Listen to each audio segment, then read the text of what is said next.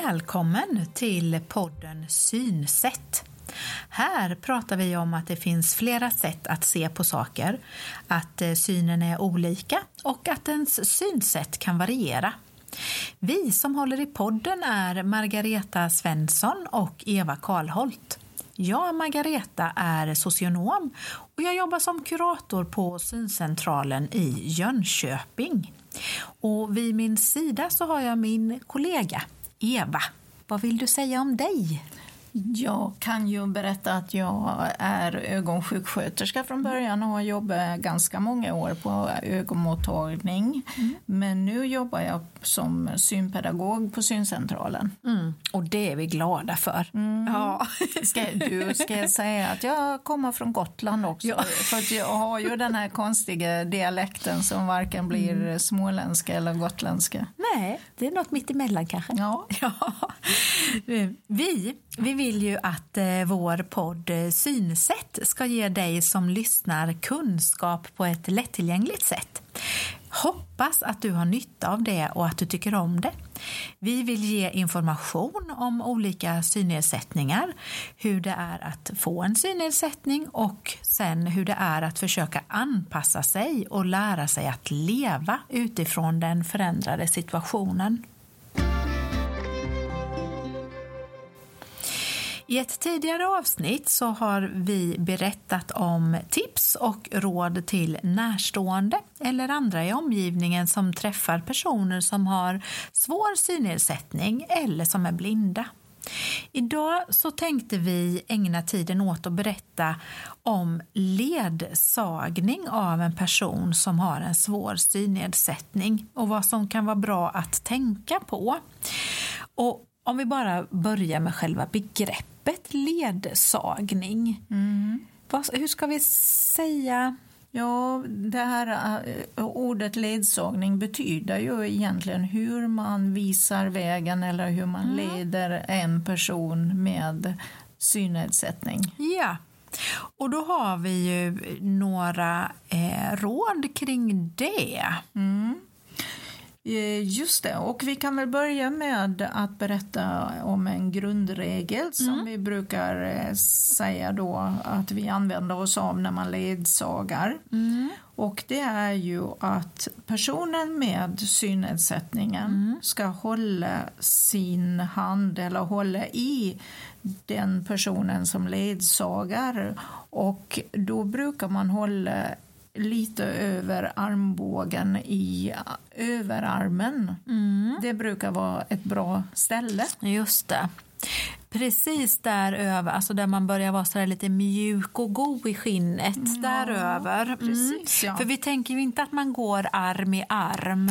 Nej, inte riktigt. Eh, det brukar inte bli så bra utan själva poängen med det där att man håller greppet där mm. det är att det då naturligt blir så att personen med synnedsättning hamnar lite bakom, ett halvt steg bakom mm. ledsagaren. Mm. Och eh, vitsen med det, det är ju då att eh, man känner väldigt väl hur ledsagaren rör sig. Om mm. det går upp för någon liten backe eller kant eller om man svänger runt eller om man väjer för något eller när man ska stanna så hinner man på den där lilla halva steget eh, reagera. Mm. och eh, hänger med på det. Mm. Det blir den som går eh, framför får ju ta eh, stötarna eller vad man ska säga. Det blir ju tryggt för den personen som kommer efter och veta att ja, men den som går före ser till så att jag kommer fram tryggt och säkert. Mm. mm. Eh, en annan fördel tänker jag på att hålla på det här sättet det är ju att man kan röra sig ungefär som man brukar göra och, och vara rätt så avslappnad. För eh, ja, man vet att eh, den som går före eh, väjer för hinder och, mm. och, som kan dyka upp och så.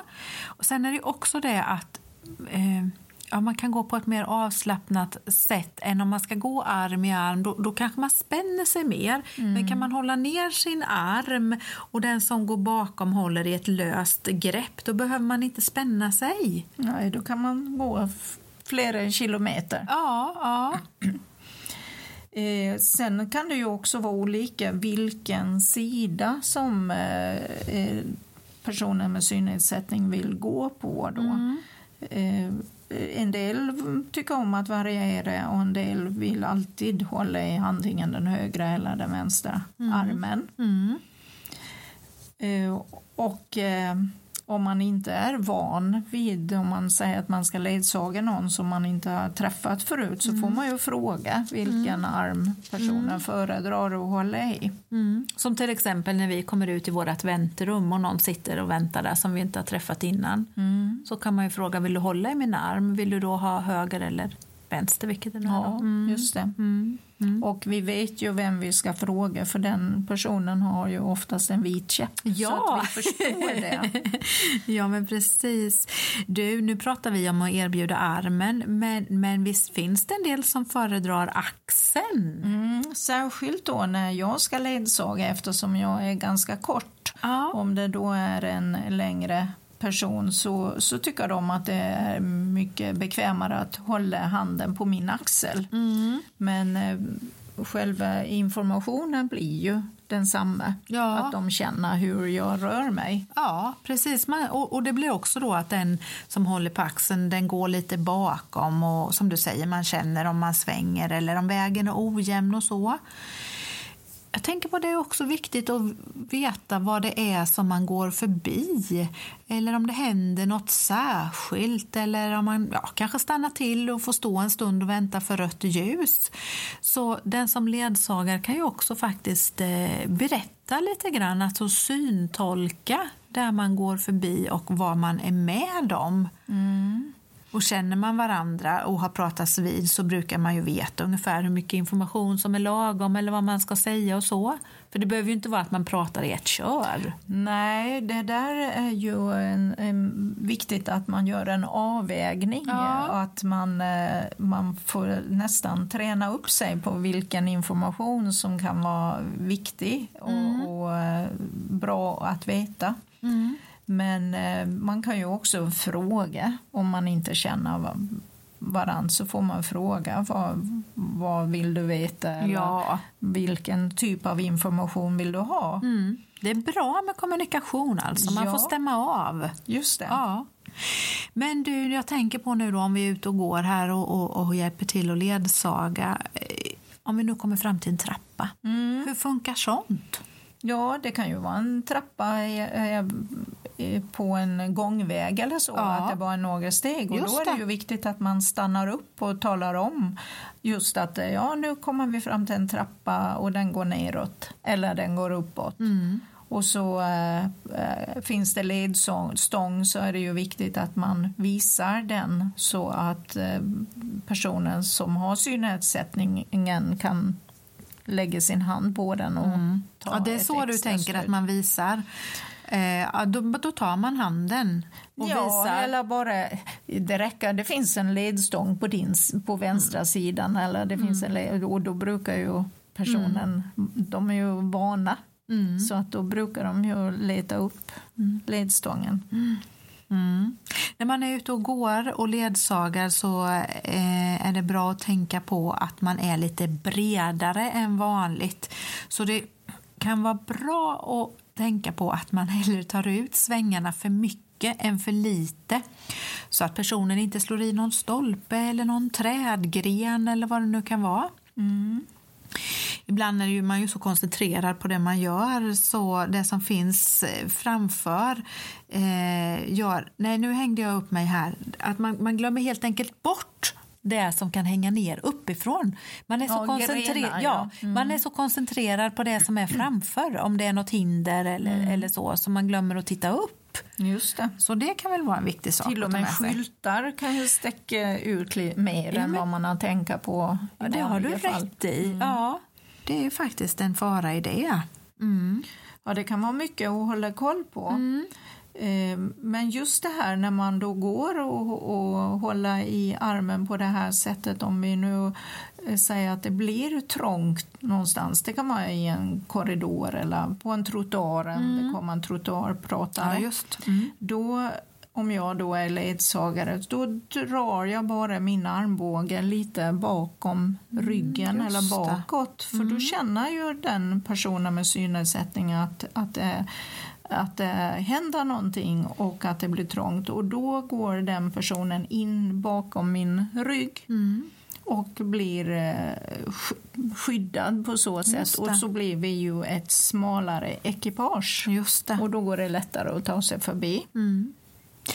Du, jag tänkte på en annan situation då om man, om man vill visa någonting. Om man är ute och, och ledsagar, man är ute och promenerar och går och sen så hamnar man i en situation där man vill visa något. Hur ska man bära sig åt då, tycker du? Ja, det kan ju, om vi tar till exempel på stationen här Ja. i stan så Ja. finns det ju en taktil karta. Ja, Om man vill visa den, då, då kan jag ju, den hand, armen Mm. som personen håller i, om jag lägger min hand just. på den där kartan så är det ju bara för personen att följa min hand och så hittar de ju tavlan där vid mina fingrar. Mm. Eller om det är någon, om jag ska visa var nyckelhålet sitter eller var handtaget är eller någonting. Så är det just det här att de får följa min hand.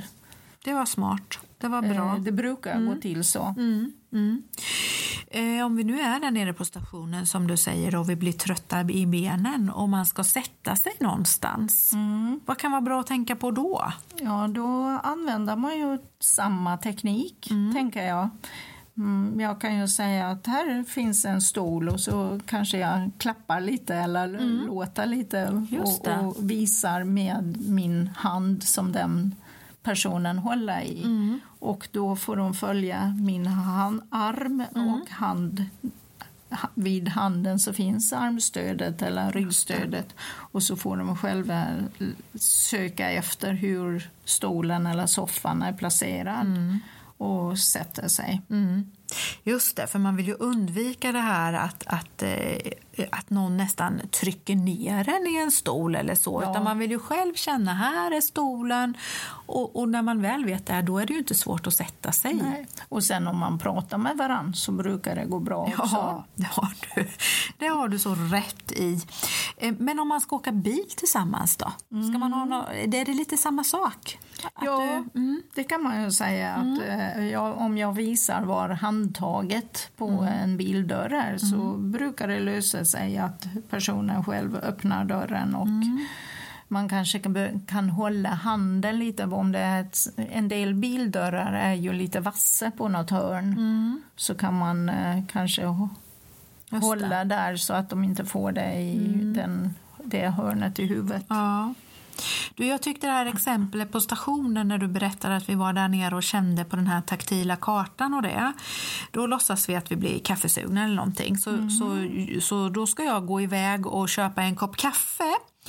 Och då kanske jag ska lämna den här personen som inte ser så bra och gå iväg en kort stund. Och då tänker jag att då är det viktigt att eh, den personen ändå känner sig trygg. Så då ska jag inte ställa den ute vad ska man säga, på, på golvet utan att man är bredvid en vägg eller bredvid ett annat föremål eller så för det känns ju mycket säkrare när man har någonting i närheten eller något man kan känna eller ta tag i och så så man inte känner sig utelämnad. Precis. För vi hör ju skräckexempel ibland. Ja, Och det känns ju väldigt obehagligt när man inte har koll på, Mm. På omgivningen. Men det där det brukar vi faktiskt eh, skämta lite om för, för då ibland blir det ju så att man får säga du eh, Maja jag ställer dig här vid papperskorgen Ja, eller något ja, sånt eller ja. vid en vägg. Ja, det kan ju låta tokigt. Mm, Men det, det, det är välment. Ja, precis. Och du, när vi pratar säkerhet och, och trygghet så tänker jag också på eh, att vi måste nämna någonting om toalettbesök. För eh, när man ledsagar någon som behöver gå på toa, som alltså, använder en toalett som man inte känner till, så behövs ju lite extra information eftersom den som ledsagar väntar utanför. Och då måste man ju först beskriva själva Ja. toalettrummet. Ja, man får ju öppna och så vara med och titta och så får man säga kanske om, om man, eh, personen har synrester så vill man ju veta var, hur man tänder eller att man tänder åt personen så kan man ju säga det att ja, man låser den här dörren. Ibland finns det en extra dörr. Just det. Då, det kan vara lite trixigt. Mm. Men, och att man talar om att eh, toalettstolen är till höger eller till vänster och rakt fram har du eh, handfatet och Mm. tvålen är till höger och sen har du papper eh, uppe till höger Mm. eller nere till vänster. Det kan ju vara på så många olika sätt. Mm. Och spolknappen, den kan ju vara lite var som höll jag på att säga. Ja, ibland faktiskt. på toalettstolen och ibland på väggen. Ja, eh, så att man Mm. tittar in och hjälper till och gör en syntolkning. Och, mm. Mm. Mm. Och, och så får man ju säga att jag väntar här utanför. Ja, och jag tänker att ledsagaren också hjälper till att kolla bara så att det säkert finns toapapper. Ja, just det, det vill man ju veta. Mm. Och hur, eh, hur man ledsagar... Eh, alltså, det är ju inte vi har ju försökt nu, Eva. Det, det är ju inte helt lätt att göra det när man inte kan visa. Men vi hoppas att vi har eh, kunnat ge en liten beskrivning i alla fall. Ja, Ja, nej, det, egentligen så skulle man ju vilja Ja. visa en film. kan man söka på Youtube? Finns det Ja. någon ledsagningsfilm kanske? Ja, det gör det faktiskt. Mm, Eh, Jag har hittat en från eh, eh, någon förening från Finland. Ja, just det. Mm, och det finns några andra. Mm. Så det kan man ju... Vi har i alla fall gjort ett försök nu. Ja. Du har nu lyssnat på podden Synsätt och vi hoppas att du har fått med dig användbar information och kunskap. Vi möter många människor som ser dåligt och vet därför att livet förändras när synen blir sämre. Vi får i dessa möten ta del av hur människor tar sig igenom en process och vi ser att de allra, allra flesta upplever att det fortfarande är möjligt att leva ett meningsfullt liv. Och det vill vi skicka med dig som lyssnar.